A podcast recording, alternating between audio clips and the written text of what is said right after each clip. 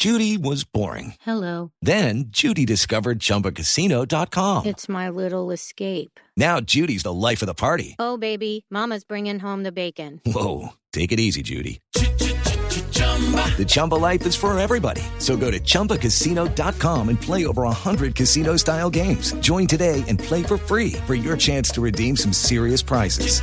chumba ChumbaCasino.com. No purchase necessary. Void where prohibited by law. 18 plus terms and conditions apply. See website for details. Para hablar de eso, para hablar de seguridad informática, de cómo debemos relacionarnos con las redes sociales, estamos en comunicación con el señor Carlos Pérez. ¿Quién es el señor Pérez? Él es el jefe de investigación de Trust The Trustees SEC, vamos a ver si lo estoy pronunciando bien, le decimos al señor Pérez, que es una compañía encargada de la consultoría en temas relacionados con ciberseguridad. Señor Pérez, bienvenido a Mañanas Blue. Cuénteme si dije bien el, el nombre de la compañía. lo mencionaste bastante bien. Es, es Trusted Sec. Trusted Sec. Trusted Sec, exacto. Entonces, bueno, no, no estuve tan, eh, tan pifiada como decimos nosotros aquí en Colombia.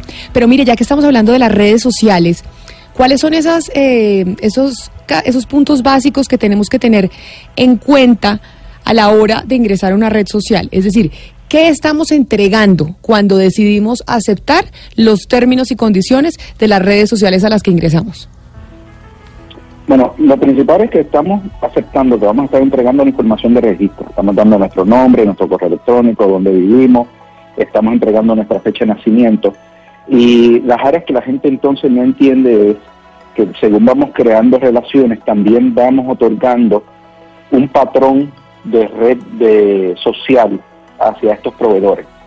Por ende, si yo tengo a mi familia cercana, yo la mar- marco como familia o interactúo con ellos constantemente, ya la red social asocia esas cuentas hacia mí y entonces empieza a analizar cuál es mi patrón de consumo, qué tipo de noticias yo le doy like, qué tipo de video comienzo a ver y paro. Y entonces toda esta información que ellos me están proveyendo tiene una serie de etiquetas que le dice si la misma es de índole política y si es política, si es derecha, izquierda, de centro. También Pero- trae eh, pat- otros patrones que entonces se entregan a esta red, que no tan solo estamos entregándole nuestra información, sino nuestro sentir y nuestra forma de pensar inferida. Pero una persona, una persona que nos está escuchando dirá, bueno, yo le entrego mi información y además le estoy entregando a las redes sociales mis patrones de conducta. ¿Y mis patrones de conducta para qué? Para que me vendan cosas, para que se vendan esos, para que eh, se conozca cuáles son mis patrones de conducta y ya sepan qué tipo de publicidad es la que yo pues debería recibir. ¿Eso por qué es malo? Porque no es solo el que te vendan cosas, sino que yo, como digamos que yo vengo de una campaña política, yo puedo comprar un paquete de publicidad y esta red me va a decir, mira, ¿quieres llevarlo a personas que sean de la izquierda, de la derecha, central, que estén de acuerdo con estos valores, de estas edades, de este tipo de, eh, de color de piel, eh, etnicidad? Y entonces lo que estoy haciendo es una campaña de publicidad de influencia, no solo de venta de un producto o venta digital de algún de algún ente digital que quieras comprar como un ebook o una canción, sino que también puede utilizarlo simplemente para poner anuncios, que fue lo que sucedió con Estados Unidos y Rusia, lo que sucedió eh, que se dio la manipulación del Brexit, eh, de la salida de Gran Bretaña hacia afuera, que sin embargo todas estas compañías de extrema derecha influenciadas por otros países que simplemente metieron dinero hicieron unas campañas bien, eh, lo que llaman los americanos targeted, fueron unas campañas que fueron bien específicas a ciertos grupos de personas que llevaron y entonces tenían otro grupo de personas simplemente analizando cuál era el resultado, y si se le daba un retweet, si se le daba un share, si se le daba like y tenían hasta Sí. eh, se- hasta una vez salió que tenía un grupo de psicólogos que simplemente analizaba para entonces hacer tuning o mejora a las imágenes, a los memes, a los mensajes, a la contrarrespuesta de manera de poder mover el pensamiento de la gente hacia un lado, que es lo que lleva el artículo de TAN, que esa preocupación de cómo las redes sociales, por su gran poder, pueden eh, servir para la manipulación social. Señor Carlos, eh, usted escuchó al profesor que hace un momento hablaba con nosotros y él decía que los jóvenes eh, en su salón de clases le han dicho que no van a dejar de, de usar Facebook. ¿Usted realmente cree que a los jóvenes le interesa si Facebook tiene sus datos o no? muchos de ellos no les importa, porque, porque están recibiendo ese cantazo de dopamina, de dopamina en el sistema de, donde ellos ahora mismo están en una situación bien vulnerable, los mismos eh, quieren ser aceptados socialmente, son más sensibles en cómo Va, las personas los miren y piensen de ellos. Por ende, ellos compartir esta información, el eh, poner mis fotos, la gente da like y todo, ellos reciben como reconocimiento. O sea, se, eh, lo utilizan como una muletilla emocional, y lo cual lo hace más difícil para ellos soltarlo, versus un adulto que lo más seguro ya está más seguro de quién es, de sí mismo y tiene una mejor imagen de sí.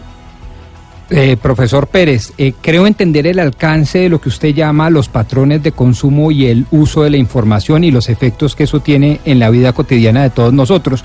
Pero lo que no creo entender del todo y quisiera que me lo explicara es los efectos nocivos, porque pues de alguna manera hace décadas, 50, 60 años se ha venido hablando de la psicología del mercado, la psicología del mercadeo y publicidad y las eh, eh, decanaturas y las escuelas de publicidad y mercadeo hacen fuerte énfasis en eso. Lo que sucede es que ahora con las redes sociales se hace a través de, de ellas. ¿Cuál es la diferencia entonces y por qué hoy estamos en un grado de peligrosidad mayor?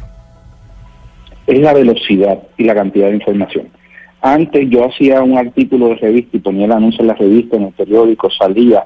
Entonces yo tenía que esperar de insumo de otros terceros que me dijeran a lo largo de semanas y meses, me dijeran, mira, el anuncio funcionó, nuestras cuentas subieron para este trimestre, versus yo hacerlo a través de redes sociales del Internet, donde yo puedo ver en vivo cuán rápido se está eh, eh, moviendo esa información, cuáles son las opiniones, si positivas, negativas, eh, puedo ver a, la misma vez si está impactando mis ventas, cuánta de esa gente que dio clic realmente, cuánto tiempo estuvo en mi página, cuánto tiempo, com- eh, si compró, no compró, cuánto compró.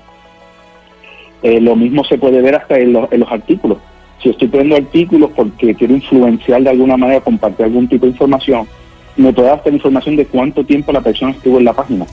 Si realmente leyó las primeras partes del artículo, no leyó las primeras partes del artículo, si le lo, lo leyó por completo o no. Ahora mismo yo puedo entrar en las estadísticas de mi blog y puedo ver eh, cuánto es el tiempo promedio que una persona estuvo, en qué página y, y- y cuánto y de dónde viene esa persona. Es que básicamente, ayuda. básicamente hoy profesor Pérez o señor Pérez, pues en internet se puede tener toda la información de uno, el eh, comportamiento y demás. Y ahora, señor eh, Rodrigo Pombo, que se nos vienen las elecciones de este año, como él decía, a través de esa información y de esos hábitos de comportamiento que conocen las redes sociales, pues lo pueden manipular a usted electoralmente, que fue como sucedió en los Estados Unidos. Así es, pero estamos hablando de alguna manera de información focalizada que hasta donde yo tengo entendido es el sueño, el elixir, pues el curubito de los mercadotecnistas. Ellos quieren que sus clientes enfoquen de la mejor manera sus recursos. Y por eso, y por eso la- las ventas de publicidad en internet pues han aumentado en los últimos Porque es años. focalizada, es más eficiente, es más eficaz. Claro. En vez de esa publicidad Pero- en consumo masivo que uno sabe cuánto gasta, pero Sí, no cuánto retorna. Pero eso mismo ha tenido sus repercusiones en el tema electoral y en el Sin tema de las democracias. Sin duda. Entonces, maravilloso para los mercadotecnistas, que además les parecen fantásticas las redes sociales, pero se les olvida que hay también un compromiso con los sistemas políticos, como por ejemplo la democracia, si creen ellos que hay que defenderla. No, sí, de acuerdo, pero yo, yo digamos, me lanzo al ruedo a defender un poco también las redes en el sentido que, primero, es una realidad irreversible, segundo, es propio del ingenio y de la creatividad humana que yo celebro, y tercero, lo que tendremos que aprender es a saber cómo manejarlas, pero ni a prohibirlas ni a limitarlas, porque de alguna manera es... eh, pues cómo se conduce una información, No, no, como no. lo dice el doctor Pérez, muy veloz, muy rápida, pero de nuevo, muy eficiente, muy eficaz. Y si eso influye a la democracia o el sistema democrático de gobierno, pues seguramente nos va a tocar es mirar cómo la administramos, pero, pero no cómo la solayamos, limitamos, prohibimos o sentenciamos. No, pero además yo creo, eh, eh, Rodrigo, que los, los usuarios de redes sociales saben a qué se exponen. Es es que son las reglas de juego de la tecnología. Quien, quien utiliza las redes sociales sabe que está expuesto. No, Hugo, pero, que- pero hace, hace dos Pero- años no sabían los usuarios de Facebook que estaban expuestos a la manipulación electoral. No sabían, Bueno, eso, no, eso es esto- algo que no, que no conocíamos.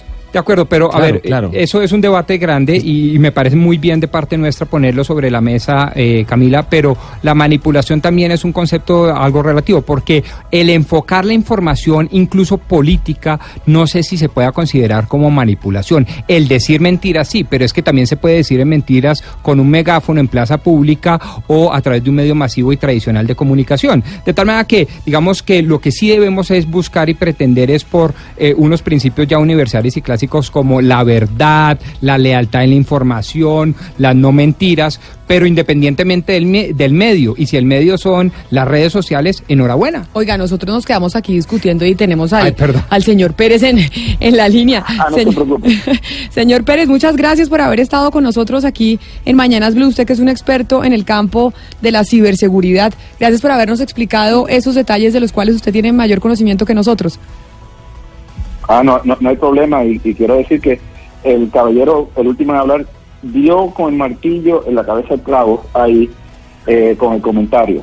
Una de las áreas que él mencionó eh, fue, fue la parte de, de la manipulación, que uno no, no, no está de acuerdo con ella. Eh, La parte que nosotros olvidamos es que muchas de estas entidades a su misma vez contratan personas para que estén sentadas simplemente haciendo like y amplificando la noticia falsa. Ahí donde queda la responsabilidad no es mía del usuario que estoy siendo bombardeado con un montón de información con un tiempo limitado. Ahí es donde se está diciendo que se le pase la responsabilidad o se le pase o que se pida cooperación a estos que manejan estas redes sociales que ayuden para identificar esta amplificación de noticias falsas, porque conlleva unos patrones que pueden ser identificados cuando sucede, y que ayude a reducirla y ayude con el fact-checking o la limitación Así de cuán rápido la misma se distribuye. Pues señor Pérez, muchas gracias. Feliz mañana para usted. Ah, gracias.